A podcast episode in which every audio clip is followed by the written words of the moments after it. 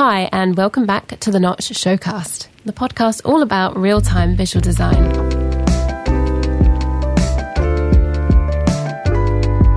For season two, we've got a brilliant lineup of creators from all around the world, ready to share their creative process with you. We've recorded most of season two remotely due to the coronavirus pandemic. However, within this episode, there are some clips from the live show recorded a couple of months back. I hope that everyone listening is staying safe, keeping positive, and using this time for a bit of R&R and a bit of R&D. We kick off season 2 in style with guest Finn Ross, creative director of multi-award winning studio Frray. Finn has almost two decades of specialist experience in live show design and has won Tony, Olivier, and Drama Desk Awards for his previous work. Today, we discuss his most recent project, Back to the Future the Musical. Designed for the Manchester Opera House, Frray brings 1.21 gigawatts of energy to the musical interpretation of this cult classic film. Join us as we discuss doing it for the audience, the opinion matrix, and how to perform a graceful dismount. I'm Kat Kemsley, and you're listening to season two of the Notch Showcast. Hi, Finn. Welcome to Showcast. Hi, thanks for having me. Uh, so, firstly, I'd like to say thanks for getting me over to see the preview of Back to the Future, the musical. No word of a lie, it was hands down the most electrifying show I've ever seen on stage. Um, you guys are masters of time travel. We try. And um, I'm going to try my best to communicate the looks that you designed for the show, but there are so many elements that make up this this set, this production. Um, do you have any idea of how many pieces of video actually went into the finished show? Um, no, I do not. it's got to be double, triple digits, though, right? There is. There's a lot of content in there. It's certainly yeah. uh, filling up a GX2 nicely. Amazing. And um, before we get into it, I'd like to address the elephant in the room, which has affected all theatre and live event spaces in the UK. Um, the current pandemic crisis has affected many people's health and livelihood. And it's a really turbulent period for those in the arts. But I do feel like art can flourish in these restricted circumstances in this kind of environment. And I believe that artists and producers can use this downtime to reflect on what a fucking great job they've been doing, regardless of whether or not the most recent project reached completion. Um, when you have a positive mindset and approach, you'll be able to spread that positivity in ways that support the community and the arts. Um, so, Finn, I know that your studio has been using your available resources as a force for good. Could you tell me a bit more about Folding at Home and how it works?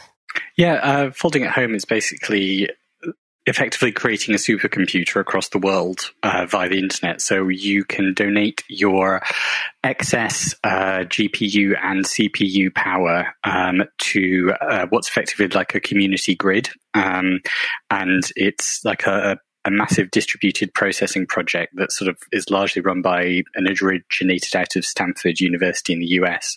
Uh, you download a piece of software onto your computer and it can use your CPU and uh, depending on what kind of GPU you have to uh, crunch scientific data for sequencing um, genomes, viruses, all sorts of stuff that's completely beyond my understanding, but requires, you know, large data sets to be computed and modeled into things that scientists can use to cure cancer, coronavirus, AIDS, Alzheimer's, Parkinson's, all that kind of stuff. Um, and you know, we've done that quite a lot in the past, but now it sort of seems even more relevant. So, uh, you know, we have every computer in the studio that's not currently rendering something running at full tilt, probably racking up an enormous electricity bill. But at the same time, it sort of feels like if that's the one thing that we can do, uh, then it feels like a good thing to be doing um, because uh, various science teams who are working on cure for corona are using folding at home to uh, process their data. Anyone listening who would like to find out more about folding at home, they can go to foldingathome.org forward slash start folding. So, Finn, before we get into Back to the Future, the musical, let's go back to the past. How did you end up in this exciting but relatively niche profession of designing video for live theatre shows? Own um, kind of misadventure and not really being able to do anything else. Um, uh, it's it's a good question. I I came down to London kind of wide eyed and very kind of precocious when I was eighteen, convinced I was going to sort of change the world with theatre, and I was going to study to be a director, and sort of very quickly realised I didn't really like doing that so much, and you know, left drama school, worked as a production electrician, which many people who know me now think is hilarious, um, and did a lot of sort of lighting programming and video programming sort of started to cross over because of um, in the sort of older days, servers like Catalyst and Hippo uh, were very DMX controlled was the best way to get anything out of them. So, you know, if you could use a hog, you could make video come out of it because uh, it was just like a big moving light. So that kind of was my kind of gateway drug into video was just sort of having a relevant skill set. Um, and you know that led me to working with a group of people uh, who I'm still very good friends with, called Mesmer, who are sort of a collective of video designers, and they were very much at the forefront um,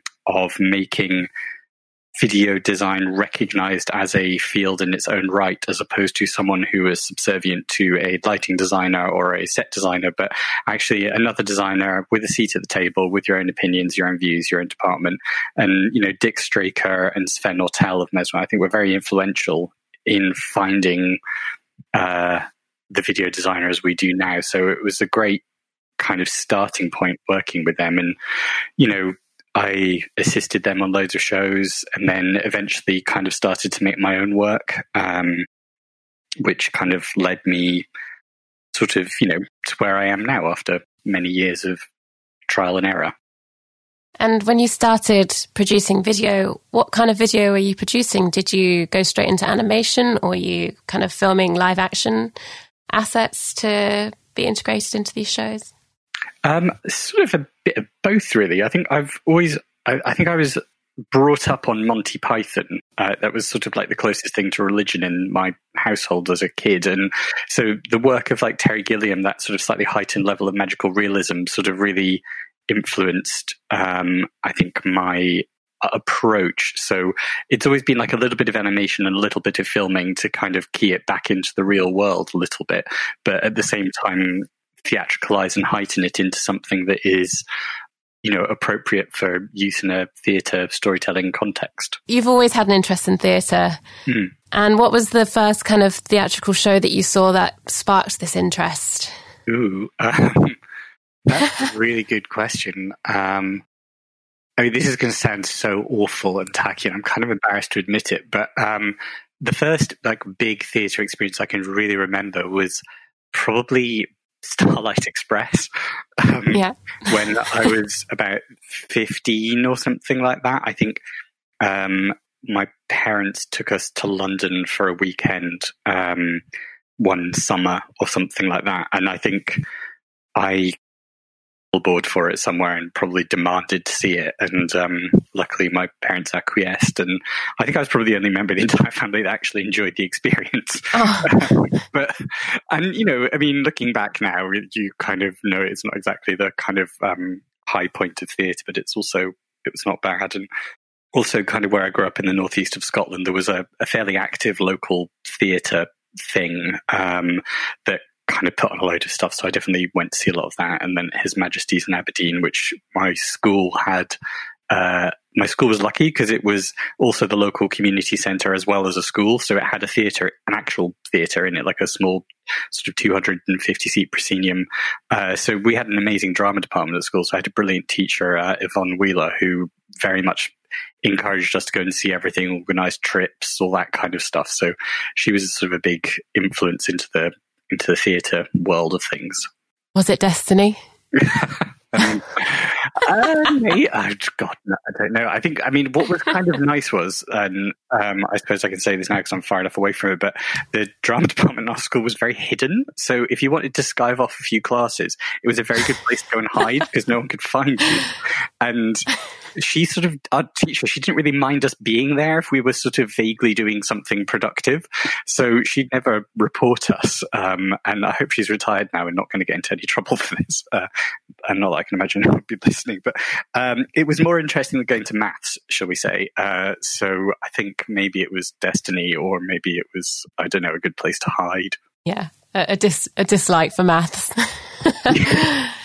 Yeah, although weirdly, where we find ourselves now, in maths is mm, sort of mm, yeah, so important. I though I don't really understand any of it. So you founded Frray in 2015 with mm. fellow Central School of Speech and Drama alumni Adam Young. How did you and Adam meet? Um, Adam, I met Adam when he was actually a student. Um, he's not, he wasn't that far behind me, maybe just uh, five years or something like that. And I'd gone back into Central to teach a workshop about video and um, you know, uh, was surfaces, not screens, or something like that.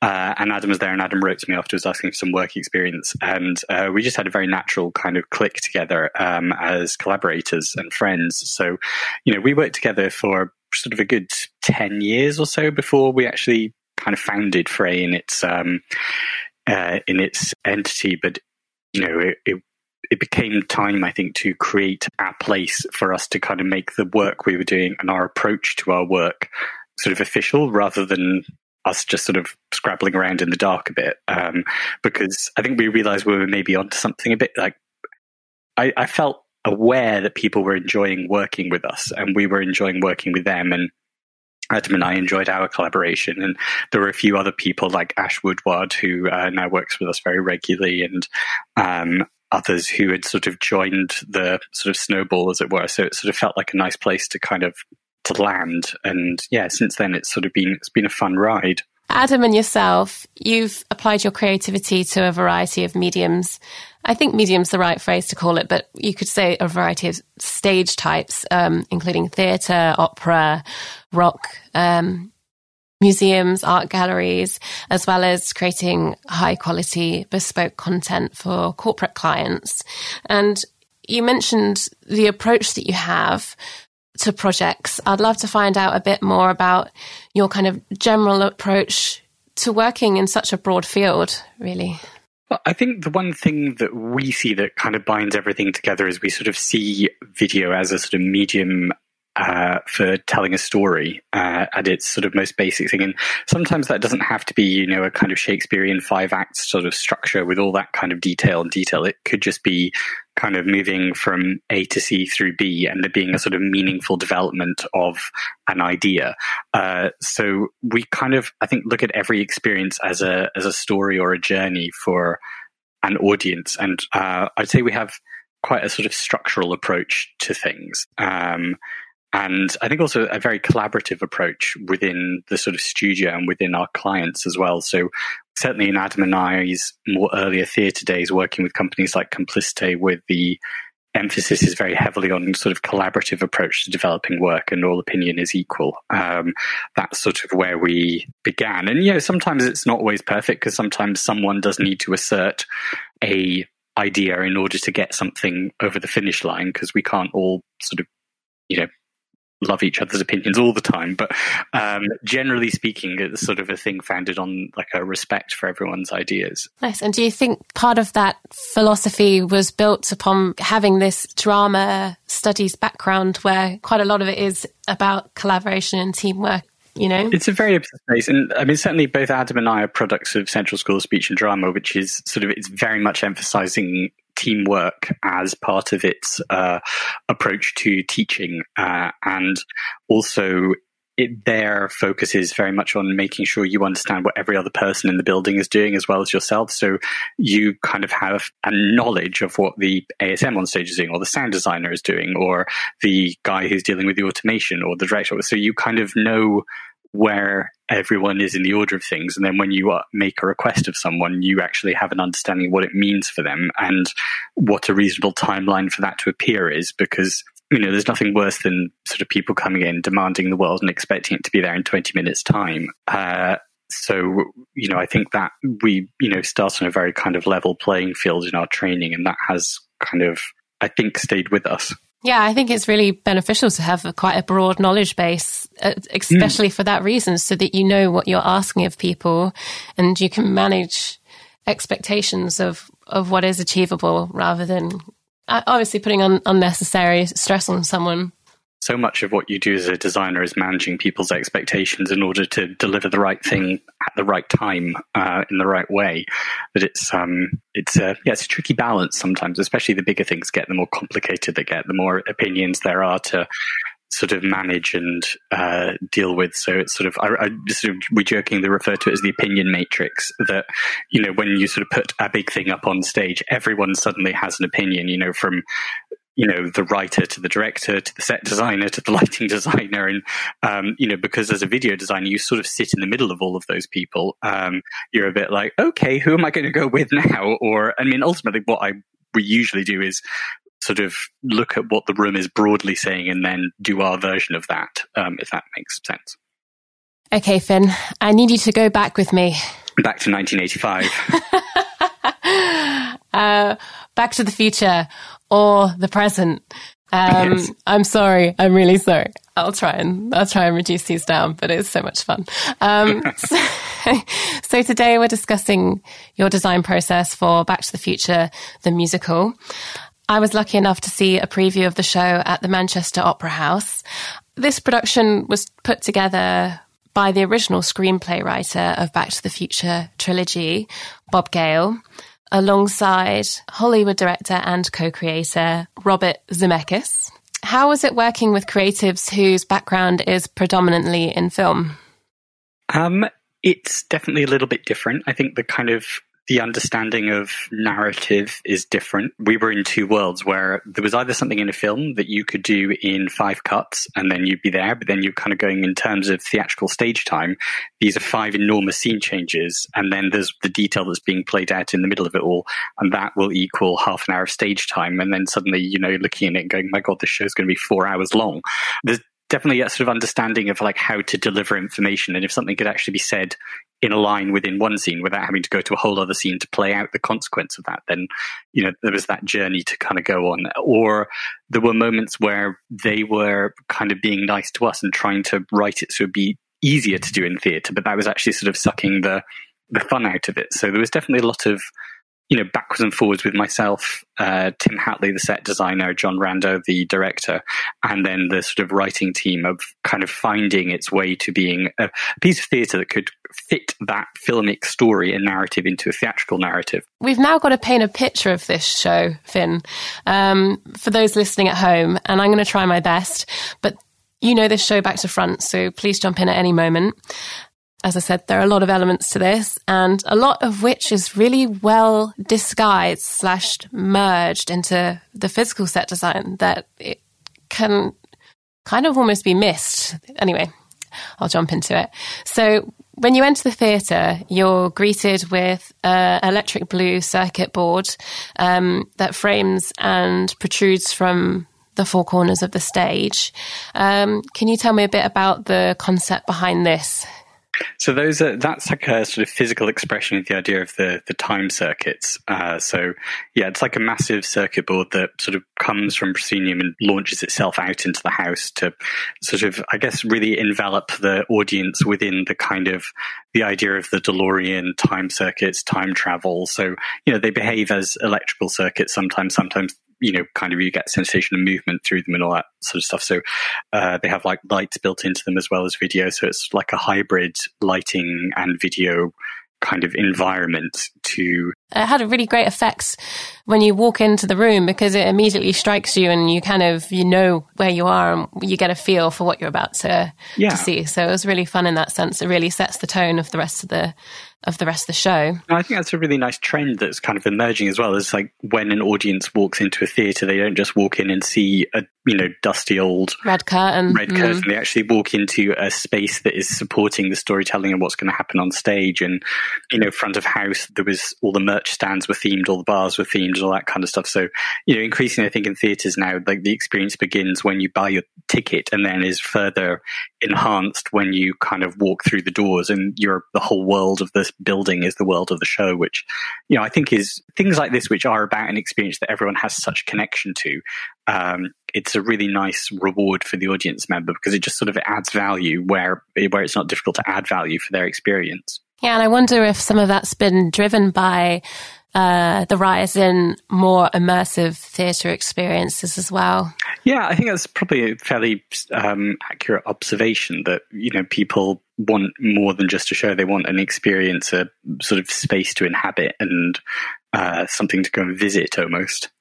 So, the first scene of the play it's set in the fictional town of Hill Valley, outside the town hall. It took me a while to clock this, but there are definitely there's definitely some video trickery going on with this setup here. Am I right? A little bit, yeah. Yeah. so I think so. What I clocked. So obviously there was a lot, there's a lot going on with all the dancers and the swing performers. There's the town hall. So that was a real set piece. Correct. But then behind it and the lighting which lit it was that video. So the the lighting that lights the front of the scenery is the lighting, and then behind it is uh, a reasonably large um, 3.9 mil uh, ROE LED wall, uh, which sort of is the upstage for the entire evening. So that kind of that that's the surface that does a hell of a lot of work kind of all night long. Um, but then the you know a lot of time is spent between um, myself, Hugh Vanstone, and Tim Lutkin, the lighting designers, balancing looks. So we either have like an appropriate contrast in color where kind of tonally it's all working together, or you know if we're in one blue, we're all in the same blue. And you know with things like a uh, the ROE wall and Brompton processing, you can get that sort of incredibly fine, natural, soft color control because uh, also in terms of how the town hall is lit and how video relates to it, it later in the show becomes uh, video, albeit unknown to the audience. So it's sort of important we kind of kept that blend. Oh, so the town hall does later turn into is is later. Ah, wow. Okay. See if you can spot where. Yeah. Uh, well, it's really it's really tough. Like I think also that large LED canvas that you've got that that's kind of there for the whole show. It also communicates the time of day and the weather, as well as having more stylistic uses as well. Uh, you know, I mean, it's really video 101 doing clouds and skies, but they're a very natural backing to a piece of naturalistic scenery. So we built a series of notch blocks that did uh, basically endlessly generated clouds driven by. Um, sort of fractally kind of things, and there's some volumetric ones in there as well. And uh, you know, with a four point color gradient, which allowed us to do kind of um, you know the full spectrum of the sky uh, to match with lighting and. Um, you know, things just like speed, density, tint, and all that kind of stuff. So you can always reflect what's going on. And when a scene kind of melts into twilight, you can melt along with it without having to go, oh, we need to re-render that. Or when the lighting designer decides to, you know, change a scene because one thing as a video designer I'm always very jealous of is of lighting designers is when a director comes to them and goes, "Oh, this isn't really working for me," and in half an hour to an hour they can fairly if they're a good lighting designer, kind of refresh the look of a number really quite quickly. Whereas, you know, in video land, we have to go, okay, well, first of all, we need to see what lighting designer is going to do, or we need to do something for them to follow. Uh, but we can't do that because we need to go and render it, and then that takes forever and blah, blah, blah. Whereas, you know, if we kind of just do these kind of big, broad background looks in a generative world, it, we can just sort of snap along and we don't have to kind of back up our render queue with things that don't need to be rendered. Things like this are always, when they work well, are a great collaboration between the lighting and a video designer. And when you start to blend in and out of each other's worlds, so you can't quite tell what's what, is where I always think you're you're heading into a really good place. We've been talking a lot about blending lighting and video, and obviously having those two marry really well creates a really beautiful unity between the set pieces, the physical stage design, and the video design. Um, but with this show, you know, it's so hard to discern the line between what's digital and, and what's physical. What's the key to creating three dimensionality in, in video? I mean, I think the key is foreground, midground, background, but it's choosing what's the foreground, what's the midground, and what's the background. And because not all of it needs to be video, because generally, like in in certain scenes in the show, like there'll be a scenic element that maybe is the foreground, but then we model, we light, we tint and color so it blends with the real scenery, and then the background is sort of you know whatever you're trying to deliver but because you've kind of got those layers in front of it you can push it further away. And I mean, the tricky thing as well is to find the appropriate theatrical heightening of it. So it doesn't just look like you've spent a load of time doing some fancy 3D modeling as well. It sort of needs to have uh, a theatrical appropriateness to it, albeit maybe in how the colors work or how you know something that isn't just quite real is sort of slightly magical or it, it then does that um, if that makes sense. And you know i mean there's certainly shows where you know the people are the foreground and the lighting and haze is the midground and then the background is actually the video or something like that.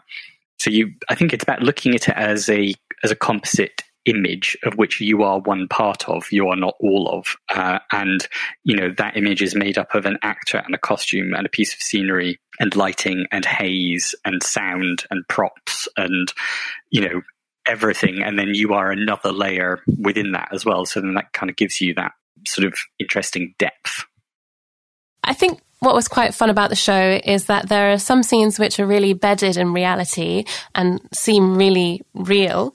And there are other scenes which are set in the world of Doc, yes. um, which are completely zany and on the verge of hallucinogenic. Um, what was your inspiration behind the design of these scenes? Well, I mean, I think firstly video is always like really fun when you go inside a character's head because you can sort of you can transform this world that you thought you understood and you know doc is operates on the kind of, I mean, Doc is really has his energy turned all the way up to 11. Uh, so, and, and, you know, the way he thinks is so abstract. It's the kind of perfect license to go into pure abstraction. Um, and I mean, there's two particular numbers in the show that kind of live within Doc's head, and one is in 1985 and one is in 1955. And um, you know, I mean, it, there are very subtle references to all sorts of different sci-fi largely kind of as Easter eggs buried within the film and within our script and all that sort of stuff. So sort of sci-fi seemed like one way into it. So looking at for the 1980s, kind of where sci-fi was stylistically in 1985, which sort of inspires one number in Act One, which is all very kind of um, sort of retro wave futurism sort of fun. And then once you get back into the 1950s, it's much more of a imagining of a kind of brave and perfect world in the future of, you know, flying cars and losing weight while you watch TV and, you know, machines kind of doing everything for us. Uh, so those were the sort of two keys into those worlds. One was a very kind of sharp, crisp, kind of chromy kind of world of uh, sci-fi, and the other was much more kind of cheap comic book uh, things with kind of you know gorgeous uh, sort of 1950s kind of gouache illustration with you know there's really kind of solid bold colors. Um, that that was a kind of jumping off point for sort of finding what to do with those kind of bonkers songs.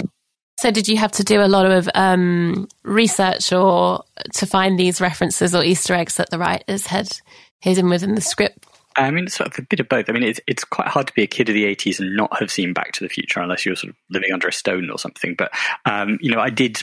You know, having that job was the perfect license to kind of sit down one afternoon and get paid effectively to watch Back to the Future, which is sort of quite a nice, nice thing when you think about it. Um, and then you know through trolling through kind of the internet and then speaking to various people on the show and asking a few questions of the writers and all that kind of stuff that kind of really unlocked it. And you know, Bob Gale is a massive 1950s sci-fi uh, fan and has an encyclopedic knowledge of that kind of stuff. So he was a very useful source of information for all of that. So um, it was uh, a real pleasure to to dig into that stuff because visually it's so rich, and also the 80s stuff is so tacky as well. Like there's something kind of fabulously naff about that mid 80s uh, period from where we sit now uh, that you know, looking at it, just remembering like my mum having those hairdos and things like that. And the wigs in this show are fantastic. they, they, are showing themselves. So the real star of the show for me, other than the wigs,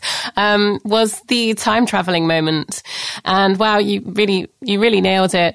Can you explain how you achieved the illusion of traveling at 88 miles per hour in bad weather and into the time space continuum? Um, well, I think we developed over a very long time. Um, I would not say there was a kind of like Doc falling off the toilet and having a light bulb moment. Um, it was a sort of slow, progressive thing. Like we knew we had a car, we knew we had an LED wall. The other element in the show is a uh, front projected gauze, which um, I kind of felt would probably factor into that. So I mean, first of all, it was about engaging with automation and looking at how they were working, how the car could move.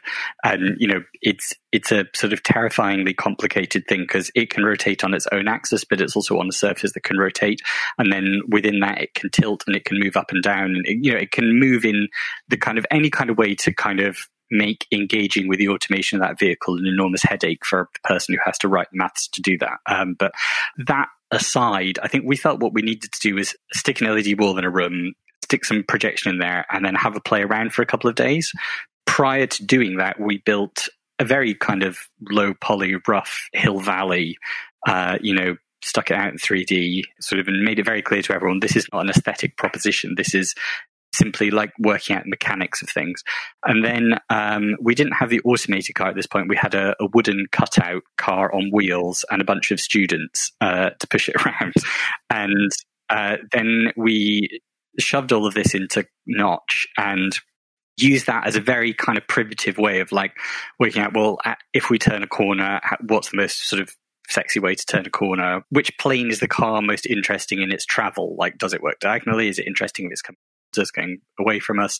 Then what happens if we add front projection into that? How do we kind of create that depth? Is it useful seeing the floor? Is it not useful seeing the floor? You know, like um, standing up a ladder to kind of try and get a view from the circle sort of thing. We did all this in um, production park in Wimbledon, uh, sort of thing. So it was, then we're like, oh, this car needs to be silver. So someone went to Homebase and bought some silver paint. Like it was pretty kind of, it was high, hi-fi, lo-fi, um, if you know what I mean.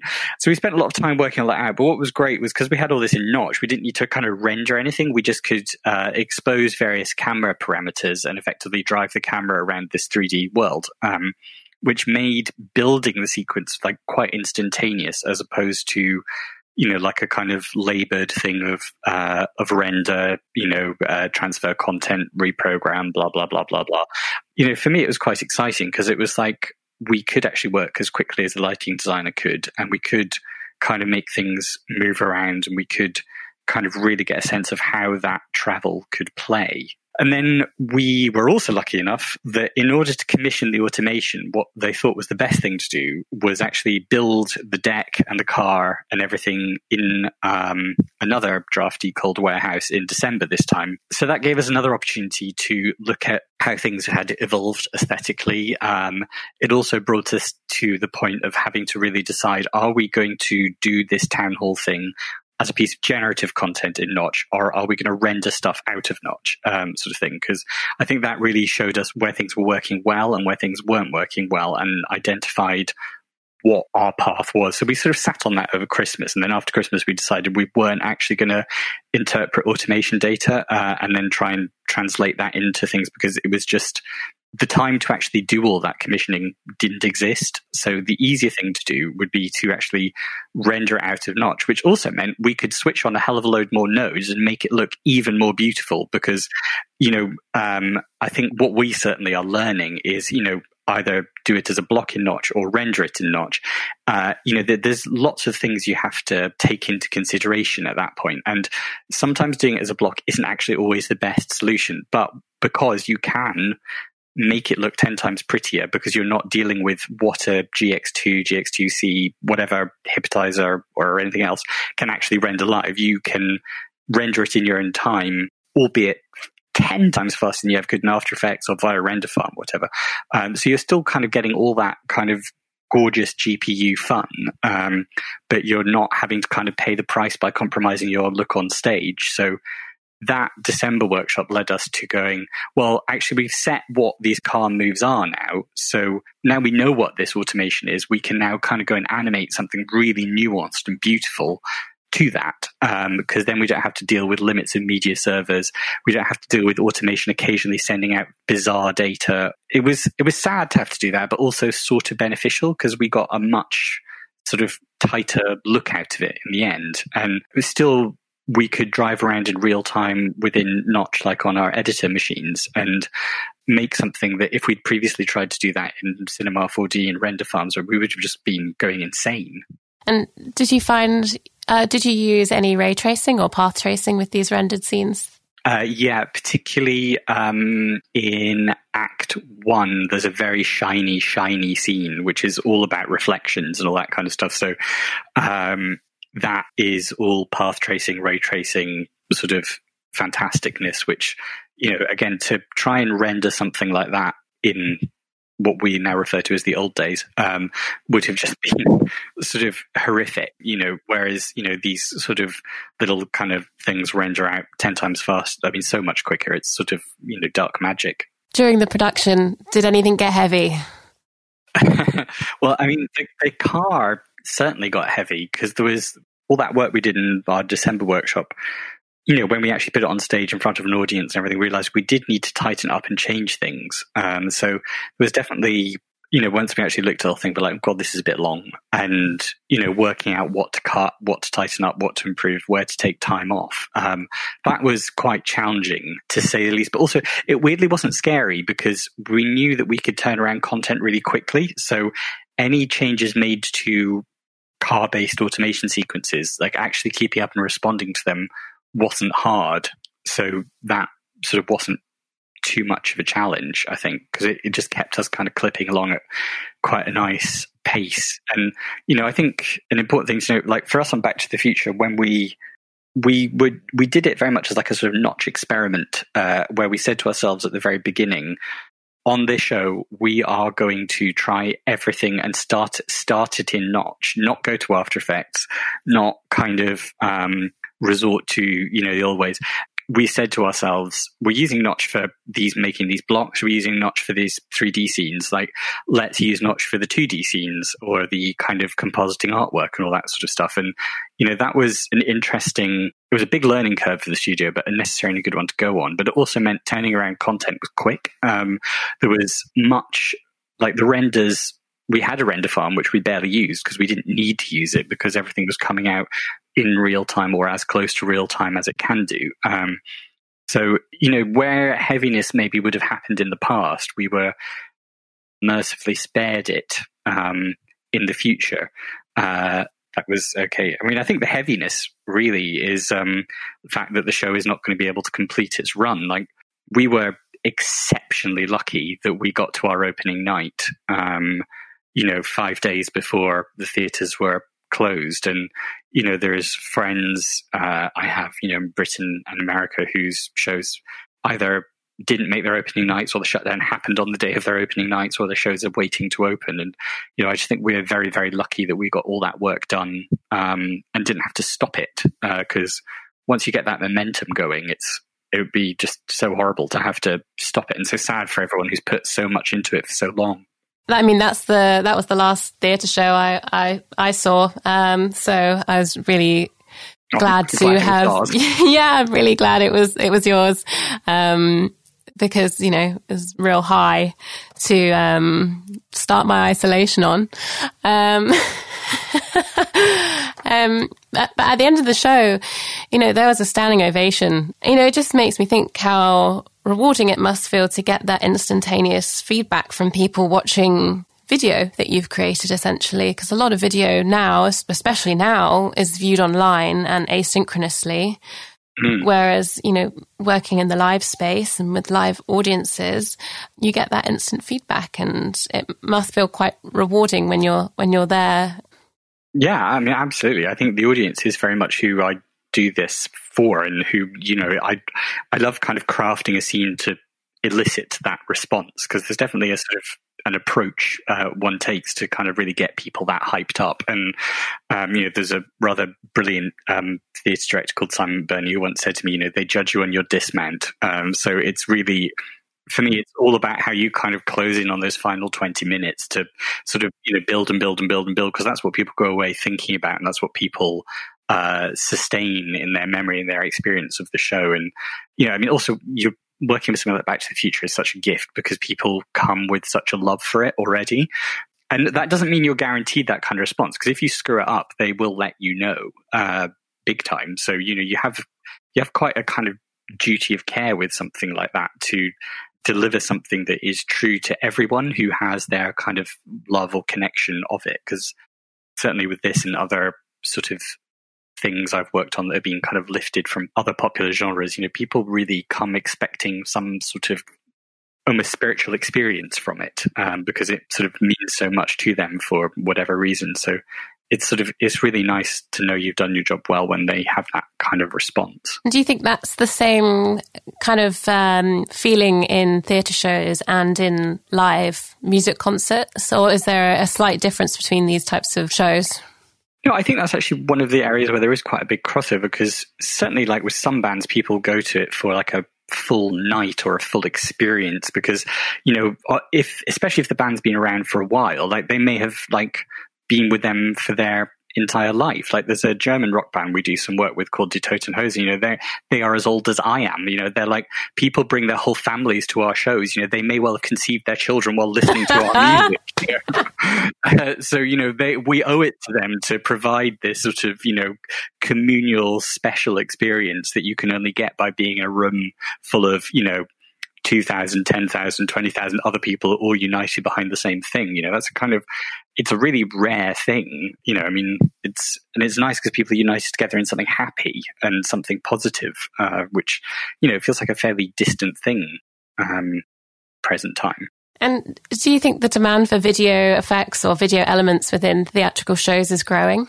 Yes, I think. Like, I, this is a question I definitely get asked a, a fair bit, and I, I think I've been doing this for 15 years now, and you know we've always been busy, and there's there's more and more young people coming up wishing to kind of work in this field, more younger designers out there, and as technology goes, um, as people's understanding of it grow, then the medium will grow. I mean, if you think about theatre 15, 20 years ago, moving lights weren't making up every single rig, you know, or, you know, complex dynamic 3D sound wasn't part of things, or automation wasn't such a thing, you know, like theatre's like this kind of weird, glorious bastard that sort of just gathers everything around it into one massive soup of stuff and sort of spits out at the other end sort of a brilliant show. Like we're, we're very good at sort of picking up on other things and making them our own. So I think we're here to stay. Um, I mean, obviously, we're not part of every single show because every single show doesn't have the need for what we do. But I think compared to where we were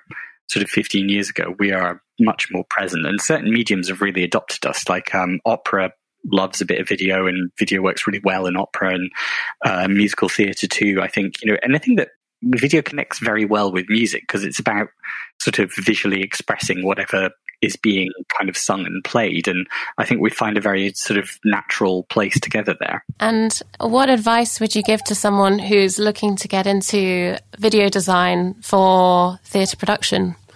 Um, well, I think you don't have to be the world's greatest animator in order to be a video designer. Like I'd happily admit that I'm not the world's greatest sort of content creator, but I work with teams of people who are. Um, but I think it's, you know, be honest in your ideas and sort of have good, strong ideas that tell the story of the show and, you know, steer away from a gimmick. Um, and you know, kind of understand what others around you are doing and um, respect that. And then I think together you'll make your work great. So then I think that's about a wrap now. So thanks so much for taking the time out to have a chat with me today. Um, it's, it's been really great getting behind the scenes access, backstage pass into Back to the Future, the musical. Um, and yeah, I've learned a lot. Thank you so much. My pleasure. Um, been nice talking with you.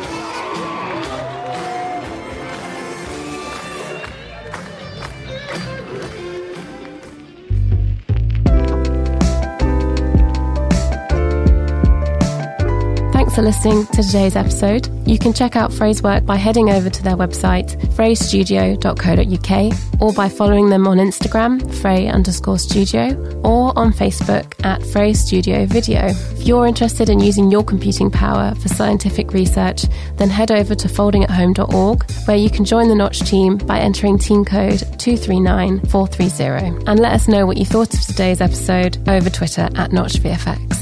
Next week, I'm speaking with Spencer Heron of Rebel Overlay. Spencer shares his journey from VJing his mates' gigs at uni to creating visuals for the world's largest dance venues. Join us as we go behind the scenes at Printworks. Catch you there.